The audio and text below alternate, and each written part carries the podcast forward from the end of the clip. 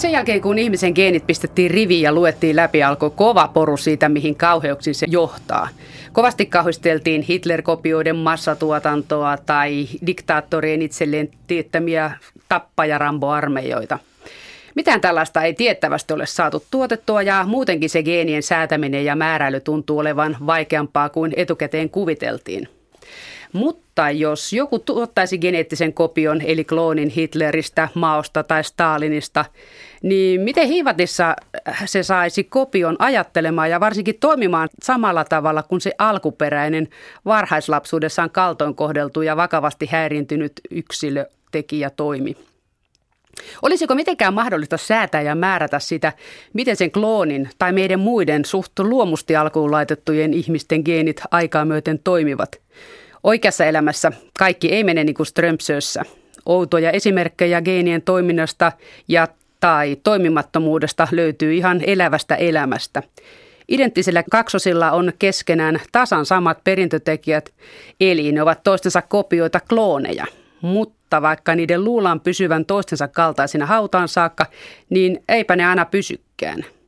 Jotkut identtiset kaksoset elelevät railakkaasti eritapaisesti, elintavat poikkeavat suuresti ja parin puolikkaat alkavat muuttua erinäköisiksi ja eri kokoisiksi. Toinen saattaa lihota ja toinen ei. Toinen perintyvää alttiusgeeniä kantavista kaksospuolikkaista sairastuu ja toinen ei. Mikä näitä kaksosia oikein riivaa, kun oletuksista poiketen ne alkavat muistuttaa jotain muuta kuin toisiaan, eli itseään? Mitä nykyään tiedetään kädellisen nisäkkään ihmisen geeneistä ja niiden toiminnoista? Kas siinä pulma.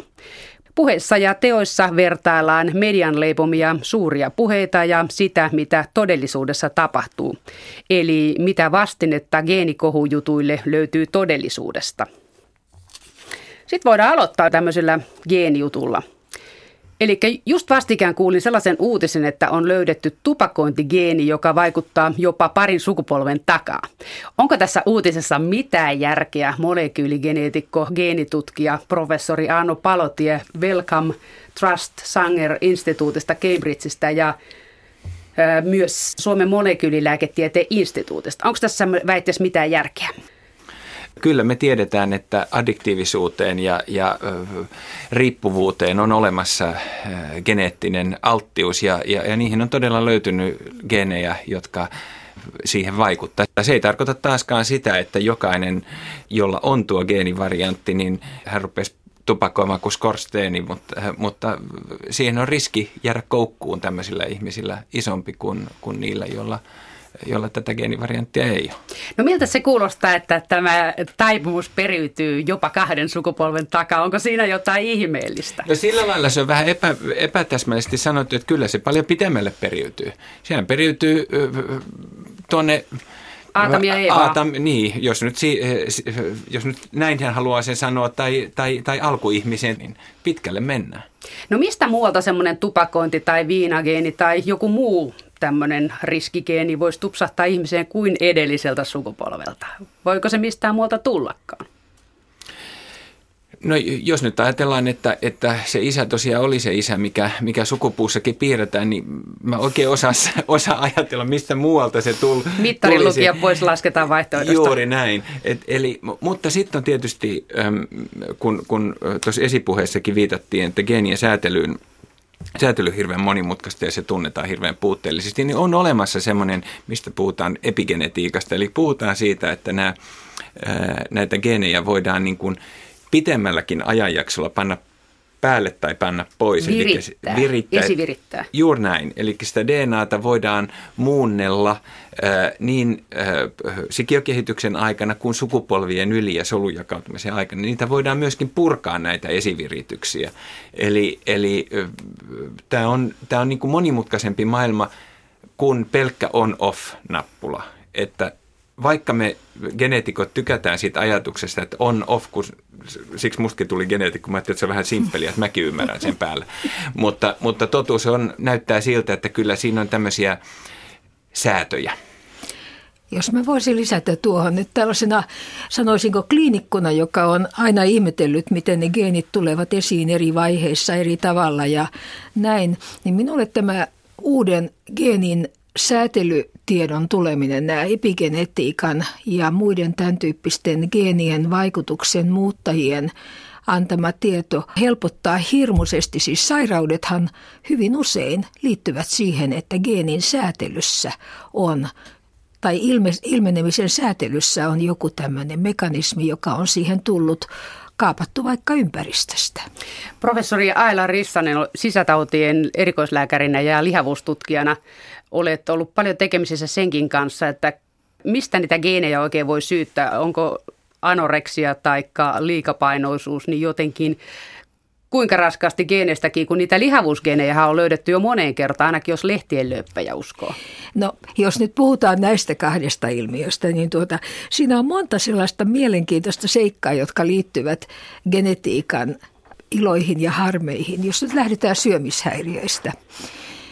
Syömishäiriöt, nimenomaan anoreksia nervosa on yksi niitä sairauksia, joka oikeasti on hyvin pitkälle geneettisesti määräytyvä. Mutta sen selvittäminen, että, mi, että mistä siinä on kysymys ja, ja tuota, koko asian tutkiminen on sen takia niin hankalaa, että tähän sairauteen liittyy alentunut hedelmällisyys. Joten tämmöisiä perekkäisiä sukupolvia, joista tätä asiaa voitaisiin tutkia, ei niin kovin usein tule.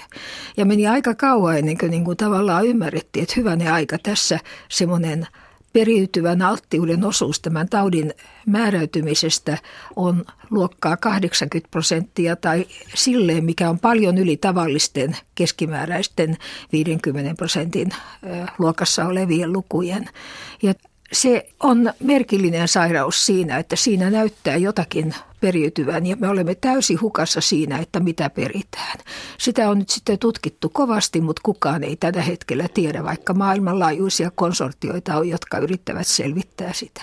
Mitä taas lihavuuteen tulee, niin se on todellinen villikenttä, sillä siellä ilman muuta – on haettu niitä geenejä ja jokainen uusi geenilöydös, joka selittää jotakin, tulee otsikoihin suurilla, suurilla luvuilla, mutta mitä se on? Nelisen prosenttia nuoruuden ja lapsuuden vaikeasta lihavuudesta on sellaista, johon selkeästi voidaan osoittaa joku yksittäinen tai parin geenin vaikutus. Muuten lihavuus on edelleen kuin tämmöinen maantiekartta täynnä erilaisia pisteitä, joiden kohdalla on vain kysymysmerkki eikä sen enempää.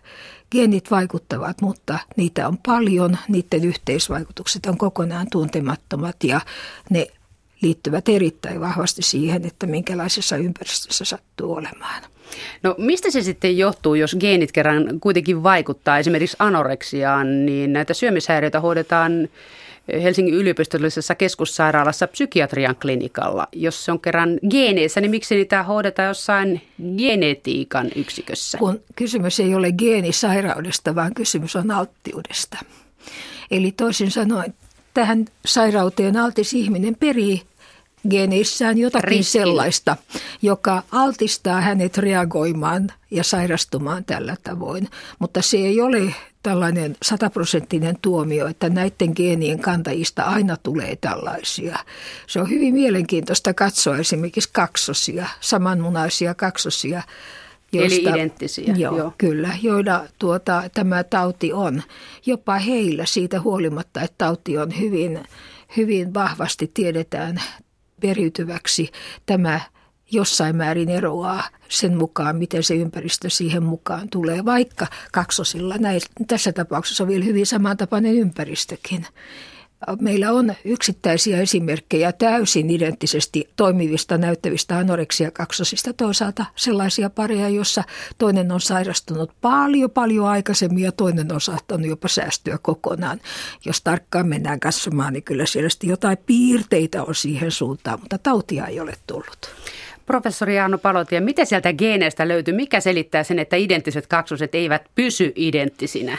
Mikä siinä menee pieleen vai onko se niin hyötyominaisuus, että Mä luulisin, että rehellinen vastaus tuohon, että emme tiedetä. Sitä kovasti yritetään tutkia sitä, tai tämmöinen, puhutaan diskordanteista kaksosista, eli semmoisista, jotka ovat selkeästi erilaisia ja, ja tosiaan Aila on paljon näitä tutkinut yhdessä professori Jaakko Caprion kanssa isot, isot tutkimukset sen osalta, että todella yritetään valikoida sellaisia kaksosia, jotka ovat identtisiä kaksosia, jotka ovat mahdollisimman erilaisia ja yritetään selvittää, että mistä se johtuu.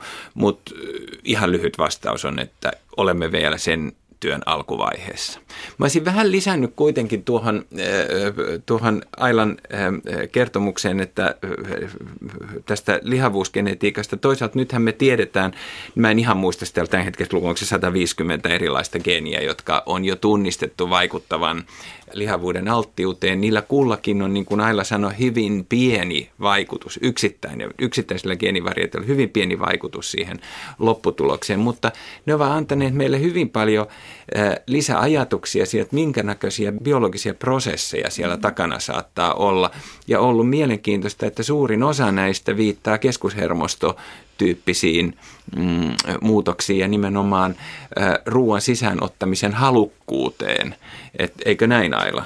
Toki ihmisen ruokahalu tai syöminen näyttää olevan korvien välissä. korvien välissä ja siitä voi, jos oikein tarkkaa otetaan, voi jossain määrin katsoa syyllistävästi vanhempiinsakin. Mutta suurin Eli se osa, opittua vai? Siis siinä suurin osa siinä kuitenkin on tietenkin opittua, mutta kyllä siinä on mukana huomattava määrä myöskin sellaista, joka näyttää menevän sinne geeneihin, vaan silti kukaan ei voi mennä sanomaan, että minä olen tullut lihavaksi sen takia, tai se pari prosenttia voitista lapsista, mutta muista ei, että minä olen lihava sen takia, että minä olen perinyt tämmöisen geenin. No, miksi on ihmisillä niin hirveän vaikea myöntää, että liho on sen takia, että syö enemmän kuin kuluttaa? Sen takia, onko se yksi syy, mikä takia näitä syömishäiriöitä hoidetaan psykiatrian klinikalla, että ihmiset kaivavat sen tiedon tai lääkärit kaivavat sen tiedon niiden korvien välistä? Ei, kun tilanne on sellainen, että me olemme, voisiko nyt sanoa, housut nilkoissa tässä uudessa ympäristössä, johon me olemme itsemme saattaneet. Ja kun tässä siis ihmiset lajina? Niin, ihminen lajina. Kaksi kolmasosaa meistä kantaa enemmän tai vähemmän isoa määrää tämmöisiä alttiusgeenejä. Ja se, kuinka paljon itse kukin kantaa jossain määrin näkyy siinä, että miten se sitten näkyy tämmöisenä liha, lihomistaipumuksena, mutta elämäntavat ja monet muut seikat tulevat siihen väliin. Joka tapauksessa tämä on niin iso ongelma tällä hetkellä. Ja kun ihmiset eivät oikeastaan koe reiluna sitä, että ympäristössä on joku toinen, joka näyttää tekevän kaiken samalla lailla ja hänen painonsa on erilainen. Silloin tulee mieleen, että tässä on jotakin muuta. Niitä geenejä on tavallaan helppo syyttää, vaikka geenit eivät sellaisena kenestäkään tai hyvin harvasta, vaan tekevät lihavan sinänsä. Niitä suomalaisten geenejähän pengotaan tuolla FIMmissä, eli Suomen molekyylilääketieteen instituutissa, niin mitä sieltä on löytynyt näitä, onko sieltä löytynyt nuukuusgeenejä, josta jossain vaiheessa puhuttiin kovasti, että kun täällä on kärsitty muutamaan nälkäkausi välillä ja on ollut kylmää ja märkää ja pimeätä ja pakkanen, vei, halla vei sapuskat, niin tuota, semmoisia nuukusgeenejä, mitkä nappaisivat siitä vähästäkin ruoasta kaikki suolat ja rasvat talteen, niin onko sellaisia olemassa, professori Arno Palotia? Tämä, tämä nuukusgeeni on tosiaan ennenkin meidän keskusteluissa tullut tämä termi esiin. Minusta se on oikein hauska termi ja, ja hyvä tämmöinen ajatus, että, että noita voisi ihan spesifisti hakeakin. Tämä on hypoteesin tasolla tällä hetkellä. Et, eli me ajatellaan näin, että geenithän ovat siellä sitä varten, että se laji kykenee ö, sopeutumaan ympäristöönsä ja ympäristöolosuhteisiinsa. Ja niinpä tämän tämän ajattelutavan perusteella ajatellaankin, että, että ajatellaankin, että Suomeen kun on, on tultu hyvin erikoisiin olosuhteisiin, niin siellä on ollut valikoitumisprosessi, jossa ne vahvimmat ovat selvinneet nälän hätien yli ja, ja, ja on toisenlaisiakin katastrofeja ihmiskunnassa ihan tässä sadankin vuoden sisällä, jossa, jossa tiedetään, että on tämmöisiä vali, valtavia valintaprosesseja tapahtunut. Että jotkut ovat selvinneet keskitysleireistä ja tämän tyyppisistä tilanteista ja, ja siellä on todennäköisesti tämmöinen tilanne, että, että siellä myöskin valikoituu silloin tietynlainen geeniporukka. Hyvä esimerkki on tämä, mihin Aila juuri viittasi, että, että se oli aikanaan eduksi, että me imetään kaikki, että me energia itseemme tehokkaasti ja syömme todellakin usein ainakin aina silloin, kun sitä ruokaa on tarjolla. Mutta tässä nykyisessä ympäristössä siitä on muodostunut haitta. Kuinka paljon näistä ongelmista voidaan syyttää sitä, että me on tehty oma elämämme ja elämäntapa sellaiseksi, että kroppa ei siihen sovellu? kyllä kai, kyllä kai on niin, että tämä meidän elintapamme ja elinympäristömme on kyllä sellainen, että ennen kaikkea kai fyysisen aktiivisuuden vähäisyys on sellainen, joka tietyllä tai hyvin monillakin eri mekanismeilla saattaa johtaa semmoisiin säätelyhäiriöihin, että se lihominen lähtee liikkeelle. Toisaalta se tapahtuu myös ilman mitään geenien säätelyhäiriöitä, se on ihan biologiaa sellaisenaan. Mutta tuota, kyllä sopeutumismekanismi tähän meidän ympäristöömme osittain geenien, mutta hyvin suurelta osin myöskin ihan, ihan tämmöisen normaalin fysiologian kautta on syytettävissä siitä, että ihminen on maapallon herra – ottanut tämän haltuunsa. Laiska opportunisti. Joo, tuota ei laiska opportunisti, vaan isoaivoinen opportunisti. Just niin. Mutta siinä mielessä laiska, ei liiku, jos se ole pian pakko. Se on tämän ison aivon seurausta, koska periaatteessa on etuoikeus olla liikkumatta sitä 10 000 askelta päivässä, joka oli vähän niin kuin elämän edellytys vielä vaikka sata vuotta sitten. No miten sitten on mahdollista, että kaikissa niin sanotussa normisoluissa, esimerkiksi lihassoluissa ja sarveiskalvossa on suunnilleen samat geenit, mutta sitten ne geenit tuottaa itsestään kopioita, jotka on ihan toisistaan poikkeavat. Kyllä sarveiskalvoilla ja lihaksella on, lihassolulla on melkoisesti eroa. Miten samoilla geeneillä voidaan tehdä näin eri aineita, jaluita ja maksasolukkoa ja kaiken näköistä? Sotkee lisää genetiikkaa. Sano se. Ettekö te tiedä? No ei tiedetä. Eli, eli tähän on yksi niitä, niitä fundamentaalisia peruskysymyksiä, eli, eli just kehitysbiologian tämmöisiä peruskysymyksiä, joissa ajatellaan, että tai pyritään selvittämään, että miten se ohjelmoidaan tämä, solu kerta toisensa jälkeen. Niin kuin sanotaan, että me lähdetään kehittymään aika vaatimattomista raaka-aineista silloin, kun hedelmöitys tapahtuu. VRT kananmuna. niin. ja, ja, ja, ja miten on, onkaan niin, että kun on muutama solu syntynyt, niin, niin ne on vielä niin kuin, niin kuin sanotaan monikykyisiä tiettyyn soluasteeseen asti, mutta sen jälkeen siellä tapahtuu jo tämmöisiä niin kuin katkaisijoita pannaan päälle, että, että, että ei ole enää peruutusta, että tapahtuu joku muutos ja se johtaa seuraavaan muutokseen ja seuraavaan muutokseen. Ja niin syntyy pikkuhiljaa silmä ja korvat ja kädet aivot, ja jalat. Kädet, jalat, aivot ja näin poispäin. Entä sitten kun se lapsi on syntynyt ja rupeaa kasvamaan koko ajan pituutta, niin onko siinäkin sitten näitä katkaisuja, jotka menee päälle? Tehän, mehän me nyt ihan kaiken kasveta, jossain kohtaa Aivan. se loppuu. Aivan. Eli mikä, miten todennäköisesti te pidätte sitä, että joku pystyy tekemään Hitleristä tai Stalinista kopion? Siis edes niin kuin sellaisen ulkoisen kopion. No periaatteessa kyllähän, kyllähän tota soluja voidaan kloonata ja eikä se ole niin kuin, kyllähän, kyllähän siitä on jo nisäkkäillä tiedetään, että me voidaan nisäkkäitä tota, jäädyttää esimerkiksi hyvin varhaisessa, taikka niitä nisäkässoluja ja, ja kehittää niistä sitten äh, jälkeläinen, mutta eihän sitä, niin kuin oli aluksi puhetta, niin eihän sitä Stalinia silti tuu. Ja, ja se, että onko se mitään järkeä sen tekemisessä, se on sitten jo toinen asia. Että se on vähän niin kuin kynsisakset, niillä voi tehdä paljon pahaa tai ihan jotain järkevääkin. Hyvä tietää, että tuota epätodennäköistä, että sitä pystyisi tekemään, niin rahoittaa kaikkia niitä, jotka ovat huolissaan olleet siitä, että mitä, minkälaisia kopioita ihmiset toisistaan tekee, eipä ilmeisesti paljon minkäänlaisia. Voiko näin veikata? Onko se mitään järkeä? Ihmistä lisääntyy muutenkin liikaa. No, musta Tunt- siinä ei mitään järkeä. Tuntuu siltä, että tuo ei ole todellinen huoli vielä pitkään aikaan. Sitä paitsi se huoli on sillä lailla ääneen sanottu, että koko ajan meillä on aika lailla tarkasti tämmöinen etiikkaa valvova sanoisinko ryhmä ihmisiä, joka pitää kyllä huolen siitä, että tuolla alalla ei pääsisi lipsahtamaan ainakaan tämmöisessä valvotussa yhteiskunnassa tapahtumaan mitään vääränlaista kloonausta.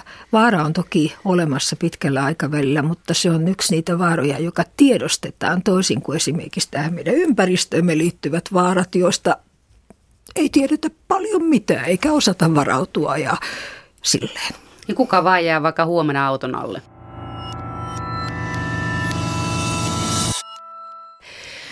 Sitten kun jatketaan tätä geenipuhetta, sitä mitä geeneistä on puhuttu ja kuviteltu ja mitä niistä todella ja mitä niille todella pystytään tekemään, niin Pystytäänkö sitä mitenkään säätämään, miten tai milloinkin joku geeni on sitten toiminnassa tai ei? Esimerkiksi, että pystyttäisikö semmoinen diabetesgeeni tai geenit pitämään lepotilassa niin, ettei se perinnöllinen alttius ei puhkeasi kattaudiksi?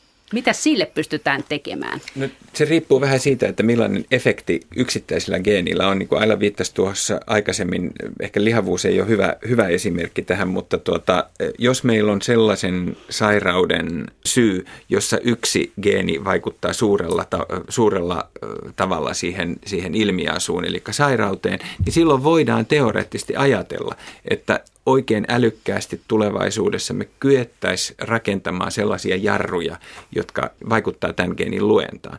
Mutta sitten se ongelma tulee siinä vaiheessa, kun, kun otetaan nyt tämä paljon puhuttu lihavuus tässä, kun meillä on satoja tai tuhansia geenejä, jotka vaikuttaa yhteisvaikutukseltaan siihen lopputilanteeseen, niin silloin niiden jarrujen niin kuin geenijarrujen tekeminen on jo paljon vaikeampaa ja, ja silloin lähdetään enemmän perinteisen lääkesuunnittelun tielle.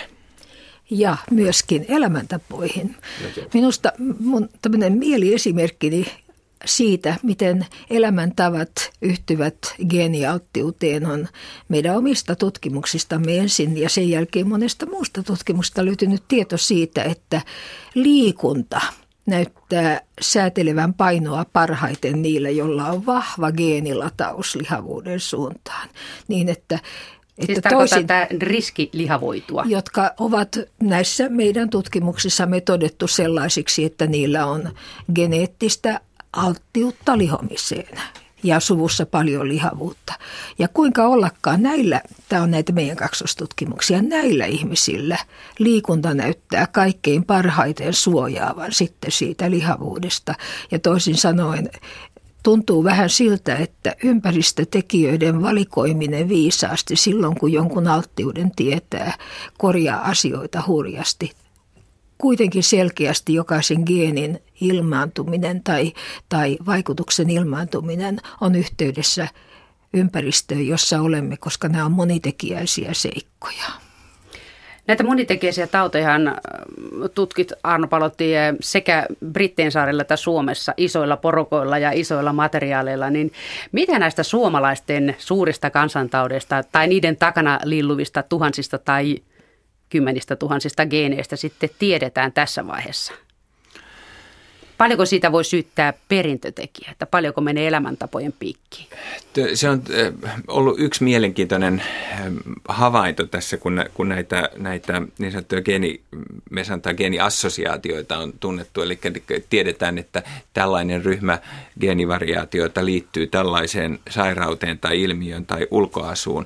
Niin se meidän kyky itse asiassa laskea sitä paljonko on, kuinka paljon nämä yhteensä vaikuttaa, on yllättävän alkeellinen. Että on puhuttu muutamasta prosentista, mutta se vähän riippuu, miten se matikan tekee. Että, että tämmöisissä sairauksissa kuin ö, immunivälitteissä sairauksissa, kuin Crohnin tauti ja, ja, ja ulceratiivinen koliitti, esimerkiksi nämä paksun suolen tulehdukselliset sairaudet, niin siellä katsotaan, että, että me osataan selittää niistä riske, perinnöllisistä riskeistä jo puolet tai jopa yli puolet. Ja, ja siellä tosiaan tunnetaan nyt tällä hetkellä 146 geeniä, jotka vaikuttaa näiden sairauksien puhkeamiseen, jotka on tosiaan ristissä, että se osittain samat geenit vaikuttaa reuman puhkeamiseen ja, ja, mm, ja joihinkin muihinkin MSään ja niin poispäin. Eli tuolla MSL reumalla on jotain tekemistä suolisto-ongelmien kanssa noin geenien kautta, eli Kyllä. aika monen soppa.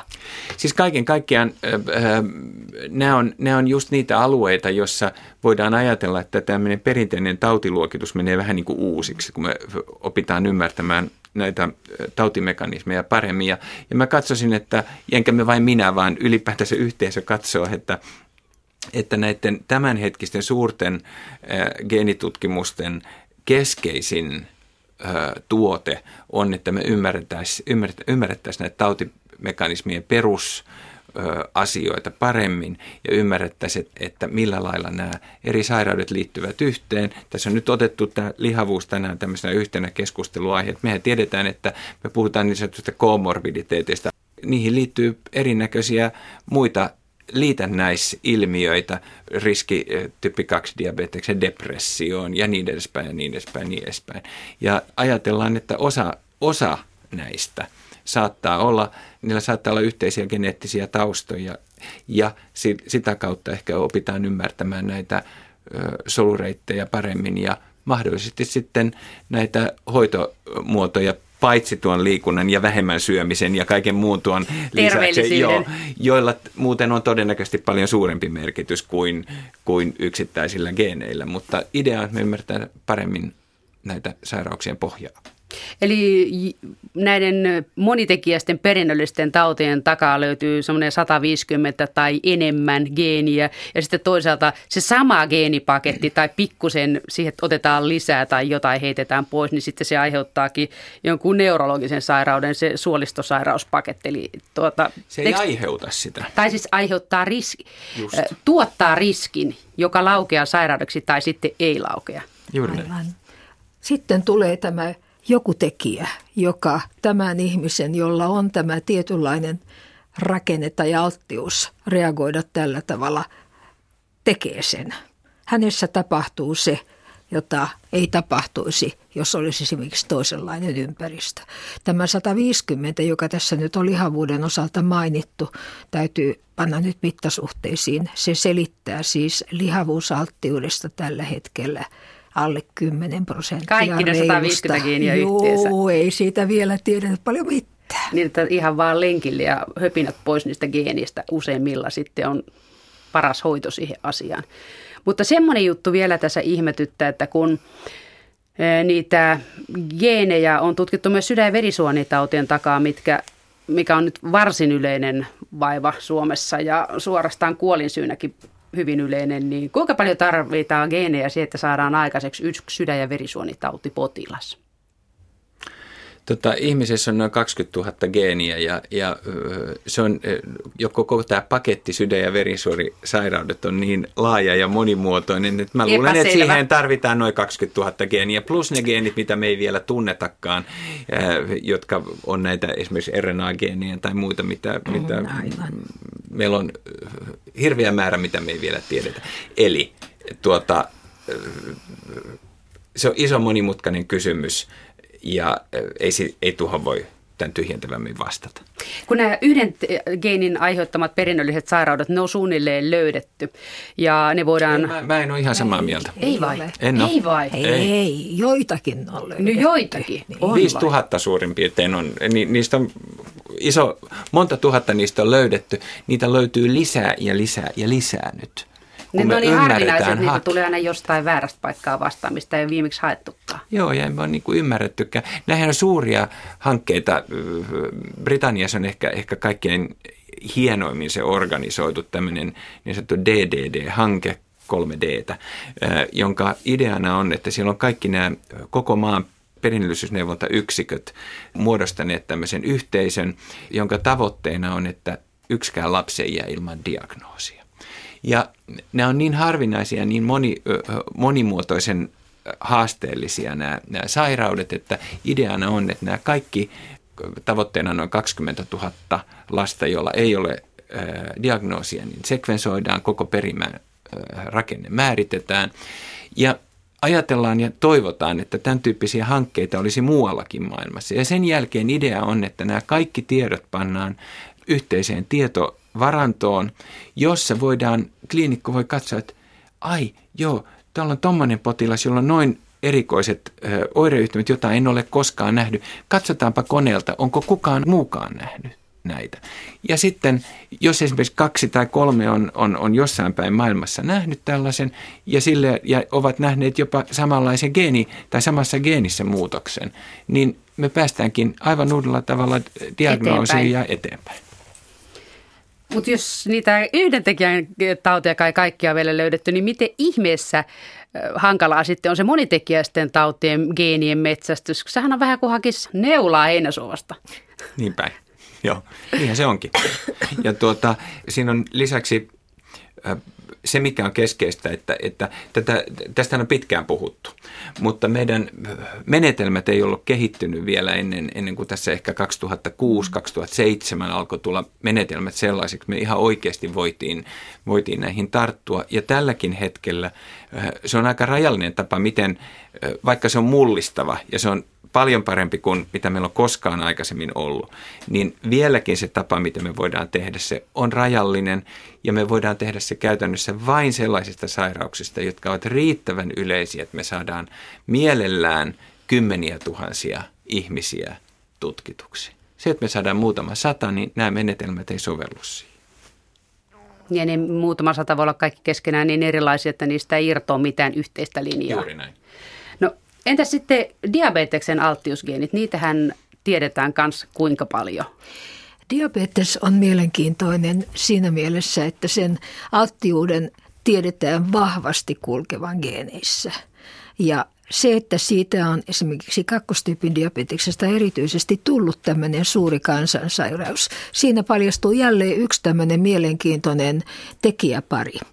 Sillä luultavasti on niin, että ne ne geenit, joita on lisääntyvästi nyt alettu tunnistaa, jotka tähän sairastumiseen liittyvät, asuvat haiman beta-solujen rakenteen tai toiminnan säätelyssä hyvin suurelta osin. Ja sitten se, että kuinka nopeasti tämä tämmöinen beta-solun vaurion eteneminen – muuttuu taudiksi, on riippuvainen toisesta ilmiöstä, joka on se, että kuinka tämän insuliinin vaikutus elimistössä sitten oikeastaan alkaa.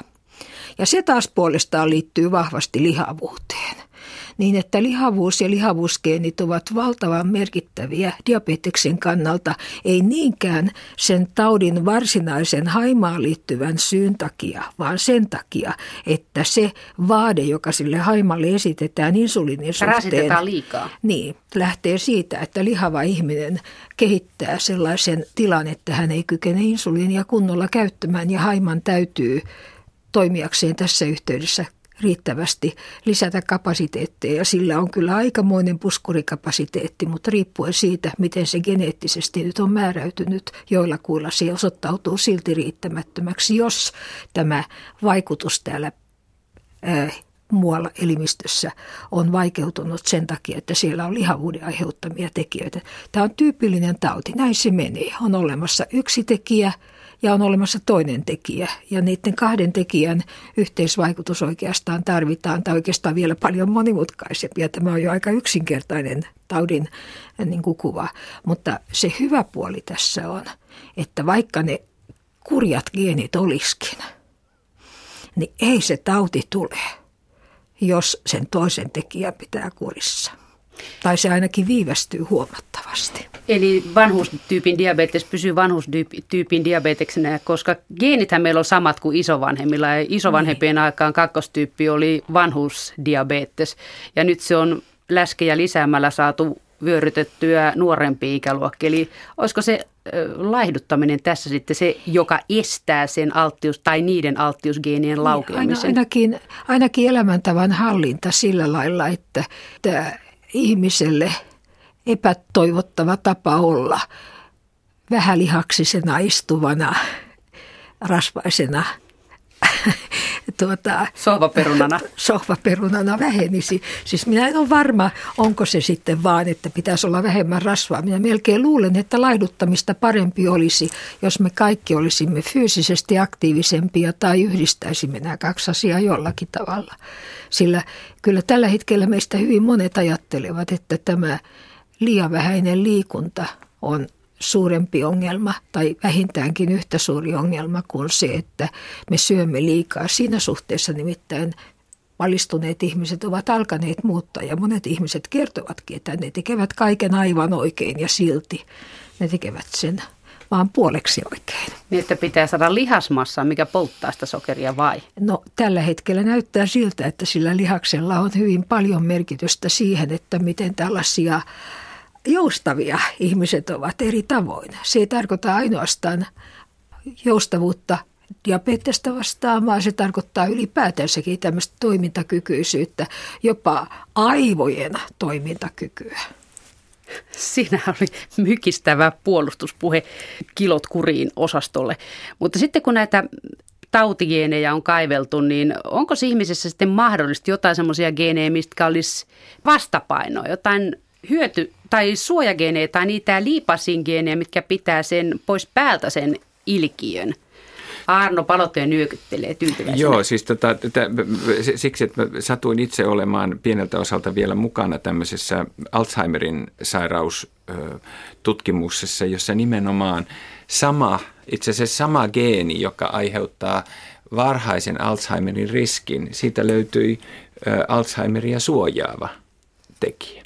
Eli tämä on, tämä on hyvin mielenkiintoinen osio ja, ja hyvin uusi itse asiassa asia, nämä suojageenien hakemiset. Niiden hakeminen on vain teknisesti vaikeampaa. Se on statistiselta laskenta tavaltaan monimutkaista. Me tarvitaan vielä isompia näyteaineistoja niihin. Mutta ne on myöskin, näin olen ymmärtänyt, että, että lääketeollisuuden kannalta niitä kaikkein kiintoisimpia kohteita, koska niihin vaikuttaminen voi olla, voi olla käytännössä helpompaa kuin näihin negatiivisiin asioihin vaikuttaminen.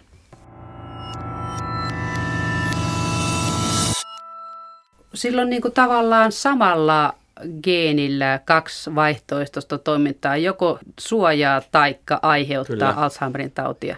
No, miten sitä tiedetään, kummassa asennossa se sitten on? Vähän niin kuin telkkarissa, että onko se päällä vai pois päältä? Ei sitä etukäteen tiedäkään. Että, että voidaan tietysti ajatella, että eh, ne sellaiset äh, valkuaiset, joiden rakenne on hyvin tunnettu ja tutkittu ja, ja, ja niiden kolmiulotteisen rakenteen ennusteet ovat hyviä. Himmelimuodot ovat hyviä, me tiedetään, mitkä ovat ne vaikuttavat alueet siinä valkuaisaineessa. Niissä voitaisiin ajatella, että, että voitaisiin jopa mallintaa sitä, että mikä on suojaava, mikä on negatiivisesti vaikuttava. Mutta se on juuri sitä, mitä pitää tutkia. No päästähän löytyy muutakin vaivaa kuin Alzheimerin tauti. Sieltä löytyy myös migreeniä. Teidän porukkaa löysi viime vuonna neljä kappaletta migreenigeenejä aurattomaan migreen, tai siis aurattomalle migreenille altistavia geenejä. No kuinka paljon ne ratkaisee siitä, että onko ihmisellä se migreeni vai ei? Tota, nämä työt Jos ne on mennyt, kaikki neljä yhtä aikaa. No, nämä, nämä työt on mennyt eteenpäin ja me tiedetään, että niitä on, niitä on paljon, paljon enemmän ja, ja kohta tulee lisää julkaisuita näistä ja me ollaan edelleen, meillä on sellainen käsitys, että me on löydetty varsin pieni osa näistä altistavista geeneistä. Siinä on ihan sama tarina kuin mihin Aila viittasi tuossa diabeteksen ja lihavuuden yhteispelistä, niin, niin migreeni on itse asiassa varsin pitkä tapahtuma erilaisia oireyhtymiä tai erilaisia komponentteja, erinäisiä osioita. Ja, ja meidän on vaikea tietää, että mi, mihin – kuhunkin osioon nämä, mikäkin geeni, geeni vaikuttaa. Se, mikä olisi erittäin mielenkiintoista tietää kuitenkin, se, että miksi joku ihminen tämän migreenikohtauksen saa. Meidän tapa tunnistaa sen ihmisen oireistoa on tavallaan primitiivinen siinä mielessä. Me, ainoa, mitä me tiedetään, on, on miten potilas kuvaa tämän kohtauksen. Mutta se kohtaus on tavallaan jo, siinä vaiheessa se pajatso on jo niin kuin tyhjentynyt, että me ollaan jo siinä tilanteessa, että tämä kohtaus tulee. Se, mitä meidän pitäisi oppia ymmärtämään, on, millä lailla nämä ihmiset poikkeavat kohtauksen välisenä aikana. Ja sen tutkiminen on hirveän vaikeaa, varsinkin näillä menetelmillä, jos me tarvitaan tuhansia tuhansia kymmeniä tuhansia ihmisiä, niin tämmöiset hienosäätöiset neurofysiologiset tutkimukset ei ole mahdollisia, ne ei ole mahdollisia näin suurilla näyteaineistolla. Onko se sähköhäiriö päässä, jos ihmisellä on migreenikohtaus? No sähkö, se on hetkellinen sähköhäiriö, joo. Näin, näin voidaan varmaan, varmaan uskaltaa sanoa. Se on, se on toki toki siinäkin huomaa, että mä oon pikkusen varovainen siinä, koska ihan, ihan tarkkaan me ei, me ei ymmärretä niitä ihan alkutapahtumia. Ja ilmeisesti on niin, että on erilaisia migreenejä, on erilaisia sähköhäiriöitä eri tilanteissa. Ne on kuitenkin tämä kohtauksellisuus on, on samankaltainen ilmiö kuin esimerkiksi epilepsioissa, jossa, jossa me hyvin tunnetaan tämä sähkö purkauksien epäsynkronoituneisuus, kun, kun epilepsiakohtaus lähtee liikkeelle. Ja, ja migreeni on vähän niin kuin hidas muoto sitä, mutta selkeästi erilainen. Kuinka ihmeessä tämmöinen vaiva kuin migreeni on voinut säilyä evoluution läpi ihmisen geenistössä, kun jossain savanilla siinä vaiheessa, kun siellä on leijonat ollut samalla tontilla, niin ei siitä ole mitään hyötyä, että silmiä häikäisee, niin ettei voi olla edes silmät auki. Ei näe, kun se leijona tulee syö, miten ne geenit voi säilyä. Tai ylipäätään hirveä päänsärkykohtaus, niin kyllä se aika lailla luulisi alkuihmistäkin rassaavan ja pudottavan pois pelistä. Eihän se pysty metsästämään eikä se pysty tekemään mitään muutakaan pysyäkseen hengissä. Siihen on ainakin yksi ihan selkeä selitys. Tämä ei kuitenkaan ole ollut niin häiritsevä tämän hengissä säilymisen ja metsästyskyvyn kannalta. Se on siellä säilynyt, koska se ei ole ollut riittävän, miten mä sanoisin, haitallinen. riittävän haitallinen. Ja tilanne on sellainen, että ihminen on niin hyvin pystynyt säilyttämään monia haitallisia geenejä, että oikeastaan ihmetyttää, että vaan ne kaikkein hurjimmat todella – varhaiseen todelliseen toimintakyvyttömyyteen ja, ja tuota, sanotaanko varhaiseen solujen tuhoutumiseen liittyvät asiat ovat semmoisia, että ne on sieltä karsiutuneet vuosien mittaan. Mehän ei tiedetä, miten paljon siis tässä tavallisessa meidän jokapäiväisessä elämässämme meillä on sellaisia asioita, joita tätä kautta niin kuin poissuljetaan.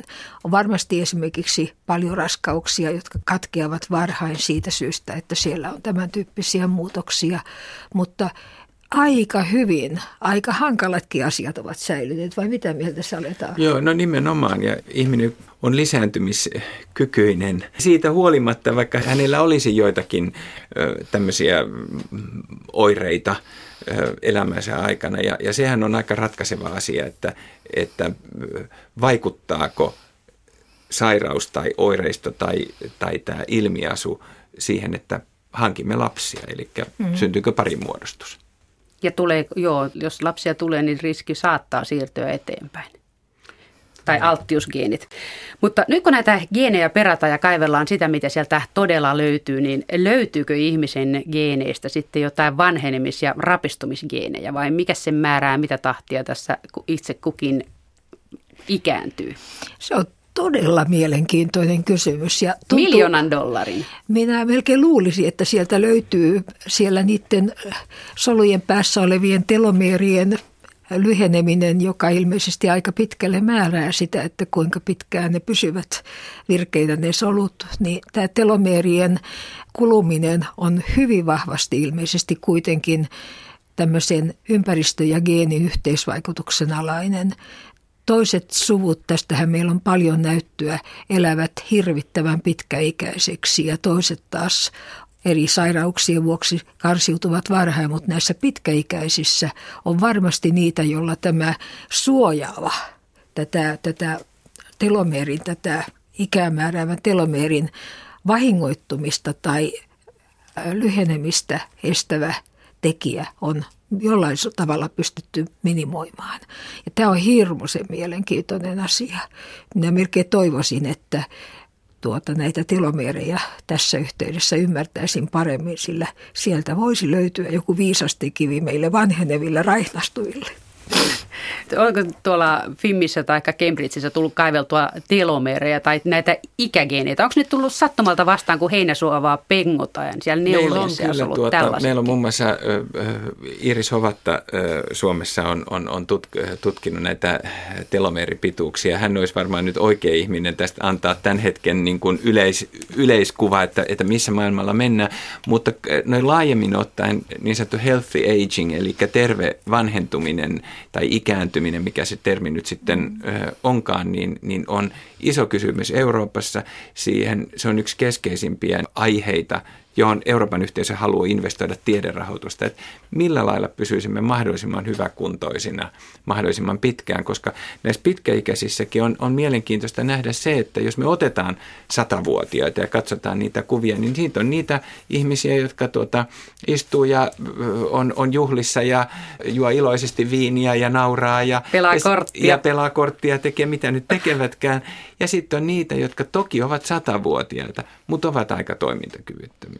Et, eli, eli siinäkin on vielä tämmöinen iso ero ja, ja todennäköisesti osittain geenien säätelemä, koska siellä on just näitä pitkäikäisiä sukuja, jotka todella on pysynyt hirvittävän hyvässä kunnossa ja pitkään.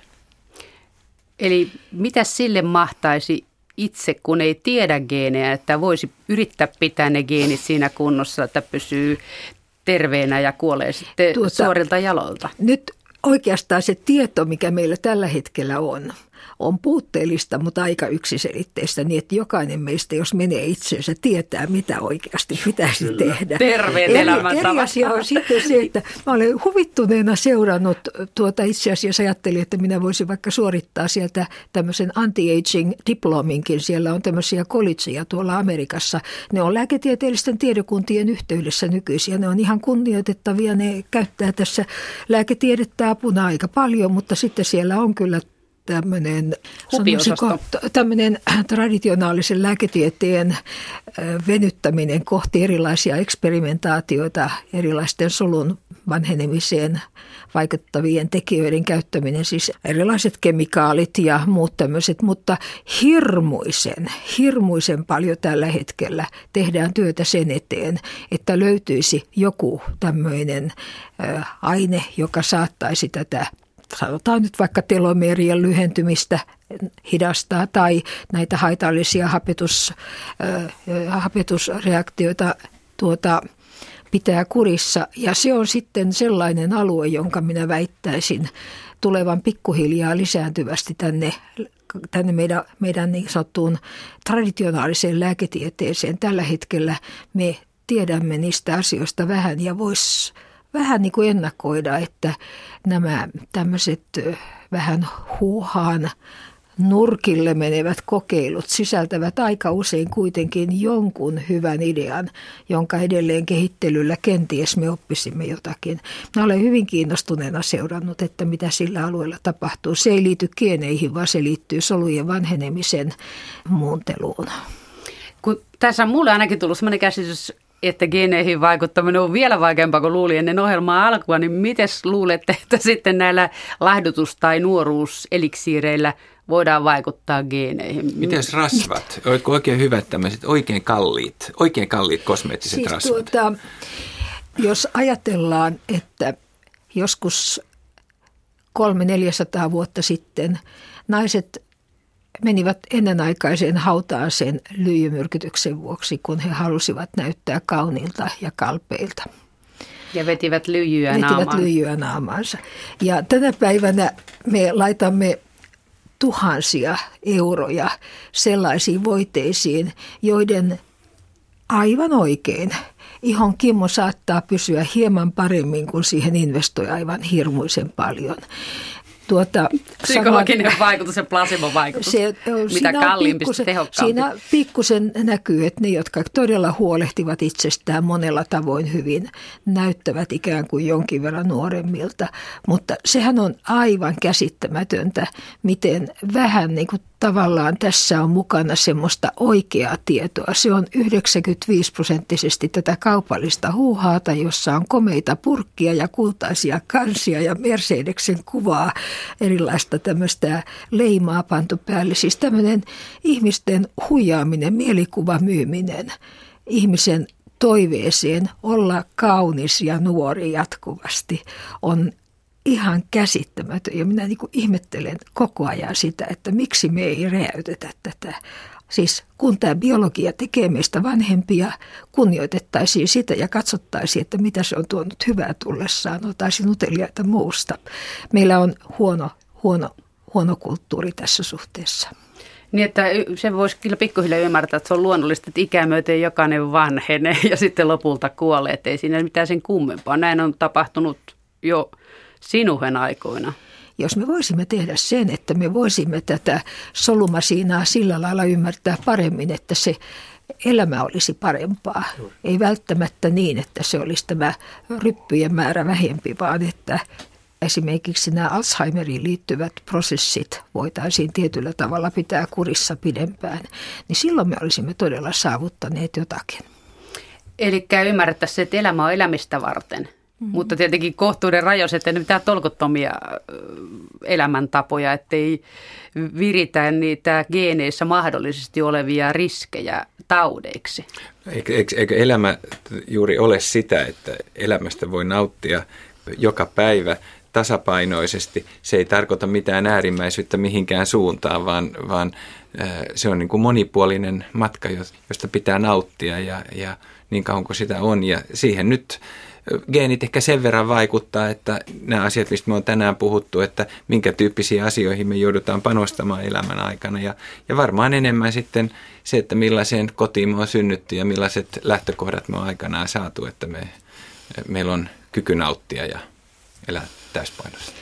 No täytyy tässä kyllä sanoa vielä siitäkin, että vaikka geenit joskus ovat selkeästi huonot, sanotaan niin, että on käynyt niin onnettomasti, että on jonkun ominaisuuden suhteen saanut vähemmän osan kuin joku toinen, niin tämä ympäristön vaikutus on niin valtaisa, että tänä päivänä oikeastaan meistä täällä elävistä se, joka lähtee niin kuin synkistelemään sen takia, että kun mulla on nyt tämmöiset geenit, mä en voi tehdä sitä tai tätä, tai musta ei ole tullut sitä tai tätä, tai mä en voi saada sitä tai tätä, on tavattoman huono profetia, koska itse asiassa geenien vaikutuksen muuntelu oman elämänsä ratkaisun silloin, kun on kysymys tästä 90 prosentista meistä on niin suuri, että se on enemmän tai vähemmän kiinni siitä, että miten me käytämme hyväksemme sen, mitä meillä on. Niin eikö siitä voisi päätellä, että kaikilla nykyisellään elävillä ihmisillä on kohtuullisen hyvät geenit, kun niillä on pärjätty ensin Afrikassa muutama kuivuus ja leijona selvitty ja sitten on tultu tuosta jääkausien lävitte ja selvitty täällä Suomessakin vielä muutama nälkätalvi näillä samoilla geenillä. Ei ne ihan hirveän huonoja voi olla, vaan mitä? Toisaalta tota, on, on ehkä hyvä muistaa, että kun täälläkin saattaa olla kuuntelijoina ihmisiä, joilla, joilla ihan oikeasti on vakava geneettinen sairaus, jonka kanssa he joutuvat elämään. Eli nyt me puhumme elitistisesti meidän niin sanottujen terveiden, taviksista ja meidän Joo, terveiden aivan. suulla.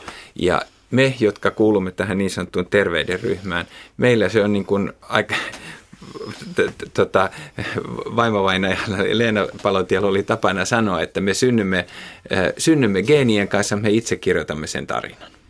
Se on muuten tosi kauniisti sanottu. Mutta sitten kun kaikilla meillä on niitä geenejä kaiken näköisiä, niin onko ketään sellaista, kenen geeneissä ei olisi mitään riskejä? Ei. Kuinka paljon suunnilleen on per nokka riskigeenejä? Se voi olla niin, että niitä on tällä hetkellä 100 ja huomenna 200, koska se niin kuin geenin vaikutuksen muuttuminen ajan myötä, ympäristön myötä on mahdollista. Eli niin kuin tässä äsken Aano kertoi, joku geeni saattaa olla riskigeeni tai sitten ei. Me tavikset, niin meillä on kaikilla ihan riittävän hyvät geenit.